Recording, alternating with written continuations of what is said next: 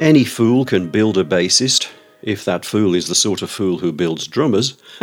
and this fool, yours truly, is in that club.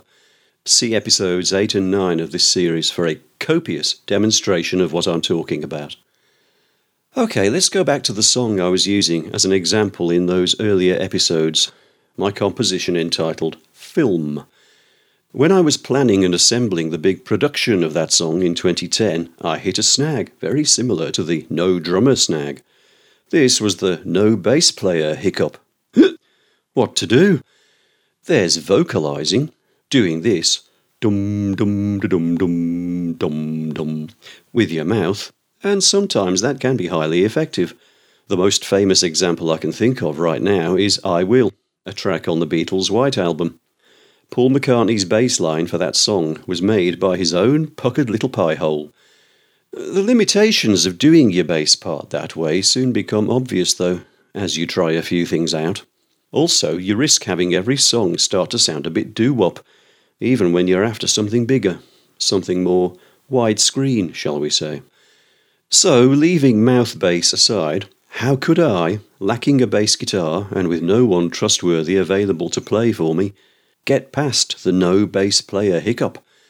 Ah, well, anyone who has the tools and the patience to construct his own robotic Ringo will probably have gizmos to hand for rendering a bogus bass guitarist, won't he?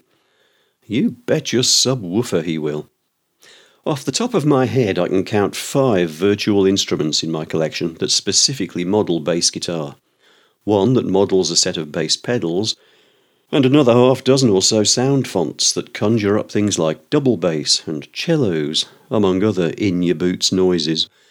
So, almost spoilt for choice, back in 2010, I plumped for two bass guitar modules, devised a bass line for them both to play in unison, and made an audio file from a blend of the two. Here's a taste of them in action.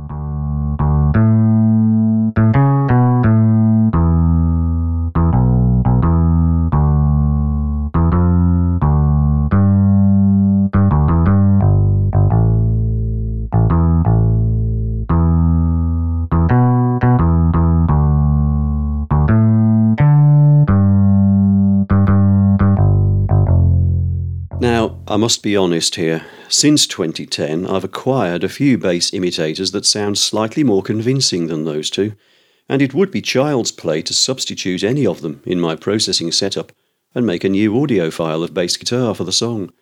However, that would be cheating. What you just heard is what I had available 11 years ago, so it must stand. Can't monkey around with history, or where would we be? To finish off this episode, here's a chunk of what I had thus far when making film as a serious production. It's a section of the drums and bass playing together, somewhere in the middle reaches of the song. So you see, subject to the following terms and conditions, being a musician, being a self reliant musician, and having a bunch of software to help out, subject to these, any fool can build a bassist. Take it away, you sequence chaps.